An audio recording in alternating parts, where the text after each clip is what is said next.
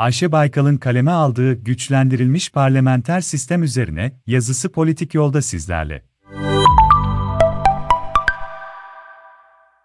Güçlendirilmiş parlamenter sistem mutabakat metni, Türkiye'nin Rusya-Ukrayna savaşına odaklandığı bir zaman dilimine denk gelmesi sebebiyle yeterince konuşulmadı ve tartışılmadı ama altı siyasi parti liderlerinin bir araya gelerek ülkenin geleceğine dair kapsamlı bir metin hazırlamasını değerli bulduğumu ifade etmek istiyorum. Gönül isterdi ki, TV ekranlarında güçlendirilmiş parlamenter sistem ve başkanlık sisteminin tarafları konuşsun, tartışsın. Vatandaş da var olan ve getirilmek istenen sistem hakkında bilgi sahibi olsun lakin vatandaş-siyasetçi ilişkimizin aşırı nefret ve aşırı sevgi gibi hastalıklı bir şekilde gittiği bir hal ve tavır içinde. Bir icraatın veya sözün doğruluğunu sorgulamıyor icraatın veya sözün sahibine göre duruş alıyoruz. Güçlendirilmiş parlamenter sistemi, yaşam tarzına saygı ve adaleti önceleyen bir vatandaş duyarlılığıyla okudum. Metin, başkanlık sisteminin aksayan ve iyi gitmeyen yönleri de göz önüne alınarak hazırlanmış. Bir anlamda iktidarın sistemin eksiklerini görmesi açısından da mühim. Metinle ilgili detaylara giremeyeceğim lakin birkaç hususu yazmadan da geçemeyeceğim. Öncelikle 8 Mart Dünya Kadınlar Günü sebebiyle kadın ile ilgili maddeye yer vermek istiyorum. Failler için caydırıcı cezalar öngörülecek, cezaların seçenek yaptırımlara çevrilmesi engellenerek infazının derhal uygulanması sağlanacak,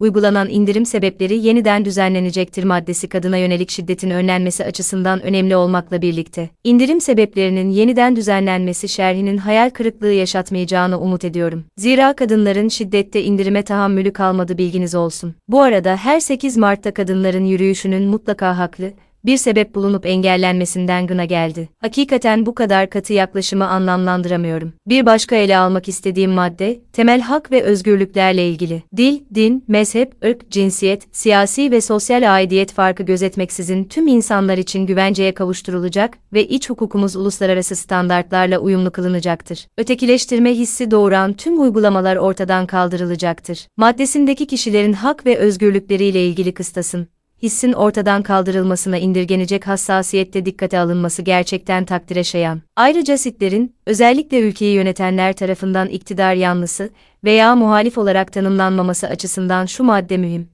kanunların müzakeresinde ve metinlerin olgunlaşmasında komisyon aşamasının ağırlıklı bir yer tutması temin edilecek. Bu konuda daha nitelikli kanun yapım sürecinin işletilmesi için teklif ve tasarıların komisyonlarda görüşülmesi esnasında ilgili sivil toplum ve meslek kuruluşları ile uzmanların görüşlerine başvurulması sağlanacaktır. Yani adının hakkını verircesine sivil kuruluşlar olacaklar ve kendilerinin değil toplumunun mutlak yararı için bilimsellik çerçevesinde ve uzlaşı ile ortak çalışmalar yapacaklar. Osman Kavala başta olmak üzere KHK KHK gerekçesiyle birçok mağduriyete sebep olan kararlar kişilerin hak ve özgürlüklerini ihlal etmekle birlikte önümüzdeki yıllarda ağır tazminatlarla karşı karşıya kalacağımız bir sorun. Ve siyasi adalet için olmazsa olmaz, seçim hakkını güvenceye alma koşulunu sağlayacak, seçimle gelenin seçimle gitmesi güvence altına alınacak, yerel yönetimlerde seçme ve seçilme hakkını yok sayan kayyum uygulamalarına son verilecektir maddesi. Açıkçası oyuna sahip çıkmaya çalışan bir vatandaş olarak kayyum atamaları ve milletvekilliği düşürülmesi gibi uygulamalara son verilmesini istiyorum. Zira bugün karşı tarafın seçtiği kişinin başına gelenler yarın bir gün benim seçtiğim kişinin başına gelebilir. Bunun olmaması için anayasada da yer aldığı üzere seçilmiş kişilerin hakkının korunması gerekir. Mutabakatı hazırlayanlara teşekkür ediyorum.